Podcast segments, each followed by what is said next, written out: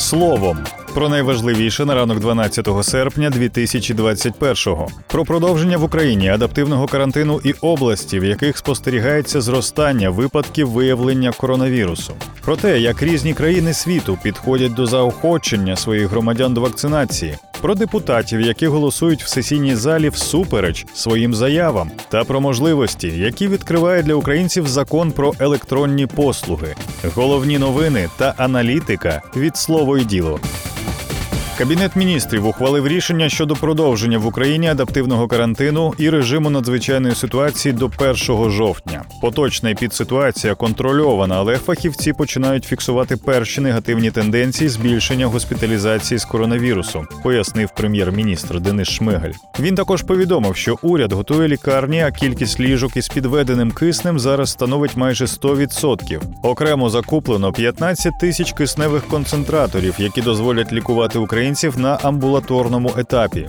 Міністр охорони здоров'я України Віктор Ляшко зазначив, що кількість випадків виявлення коронавірусу зросла в Одеській, Донецькій, Запорізькій і Херсонській областях. При цьому навантаження на систему охорони здоров'я зараз є контрольованим. Реанімаційні ліжка зайняті на 13%, ліжка із киснем на 9%, апарати ШВЛ на 3%. Тому країна продовжує залишатися в зеленому рівні епідемічної небезпеки. До того ж, глава МОЗу в інтерв'ю Українському радіо повідомив, що у разі можливого нового локдауну в Україні вакцинованим громадянам можуть надати певні привілеї. Зокрема, їм дозволять відвідувати ресторани, кафе та інші масові заходи навіть у випадку нових жорстких обмежень. І нагадав, що школи працюватимуть за будь-якої підситуації за умови вакцинації не менш ніж 80% співробітників навчального закладу. Між тим у Дніпрі місцева влада, аби заманити містян на вакцинацію від коронавірусу, пропонує безкоштовний проїзд в громадському транспорті на місяць. Розглядається також варіант роздачі флаєрів зі знижкою на квитки в кіно. Схожа акція діє в Києві. МОЗ обіцяло в центрах масової вакцинації дарувати квитки на футбол. Практика подібних мотиваційних заходів, виявляється, є дуже поширеною у світі. У США в деяких штатах влаштовують лотереї. В Нью-Йорку кожен, хто вакцинувався від коронавірусу, може виграти до $5 мільйонів.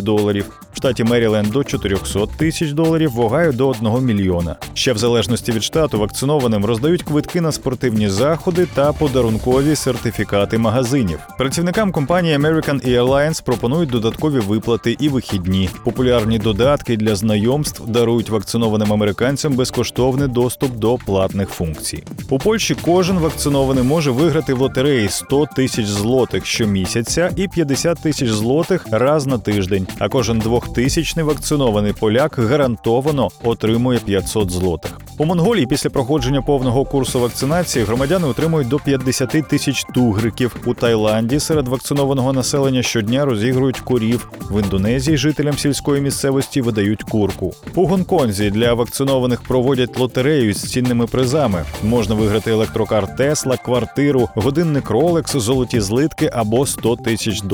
На Філіппінах президент Родріго Дутерте просто пригрозив тим, хто відмовляється вакцинуватися, тюремним ув'язненням. Про те, які ж плюшки обіцяють в різних країнах світу за щеплення від COVID-19, читайте докладно у нашому матеріалі на сайті.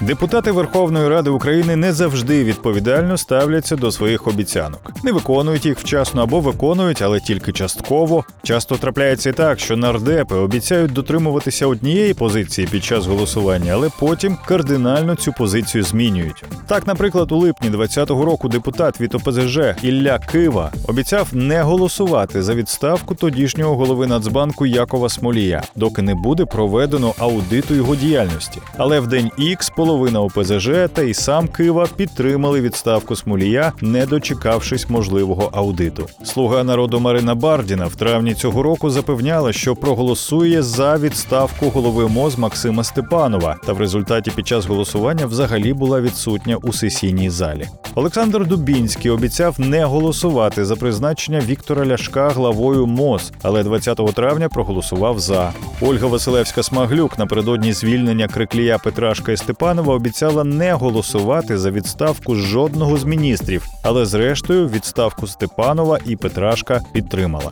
Андрій Ніколаєнко запевняв, що фракція «Батьківщина» не підтримає проєкт бюджету на 2021 рік. «Батьківщина» не буде за це голосувати. Закликаю не голосувати всіх. Нехай йдуть і роблять нормальний документ, казав він тоді. Але в грудні половина фракції документ підтримала. Ірина Верещук змінювала свою позицію щодо законопроекту про легалізацію медичного канабісу. У липні 20-го вона обіцяла проголосувати «за», а в липні цього року під час голосування утрималася. А ще нардеп говорила, що підтримує обидві постанови про створення ТСК щодо вагнерівців і авторства «Голосу» і «Слуги народу», та так за постанову про створення ТСК саме у справі вагнерівців не голосувала. Микола Княжицький обіцяв, що фракція «Європейська Солідарність» не підтримає закон про відновлення роботи ВККС. У фракції вважали, що закон суперечить Конституції і містить багато суб'єктивних підходів до вибору членів комісії. Проте 22 члени фракції з 27, зокрема і сам Княжицький, проголосували «за». Великий аналітичний матеріал про те, хто із парламентаріїв голосував за рішення Верховної Ради всупереч своїм же заявам, доступний на нашому сайті та в телеграм-каналі.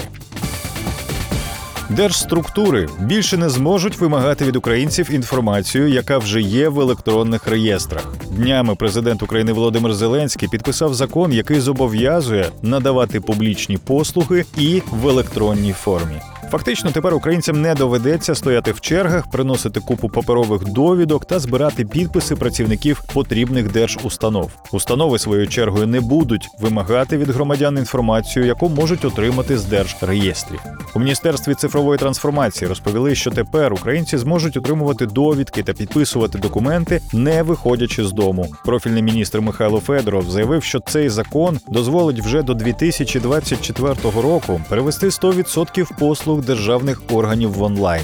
Юрист Геннадій Дубов пояснив, що значна кількість електронних послуг вже діє в Україні, тому закон радше надає загальну рамку регулювання цій сфері. Відповідно, це дозволить її розширювати. У законі прописали так званий автоматичний режим надання електронних послуг. Їх можна отримати без втручання чиновників. За таким принципом нині вже діє чимала кількість сервісів, наприклад, реєстр юридичних осіб та фізичних осіб-підприємців, реєстр боржників, реєстр речових прав на нерухоме майно, реєстр судових рішень і не тільки. Ще у законі окремо прописані особливості надання електронних послуг без подання заяви та принцип мовчазної згоди, згідно з яким українці зможуть отримати електронну послугу, навіть якщо в певний термін інша організація не надіслала необхідну інформацію. Про можливості, які відкриває для нас ухвалений закон, та певні особливості надання електронних послуг, читайте на нашому сайті у спеціальному матеріалі з коментарями юриста.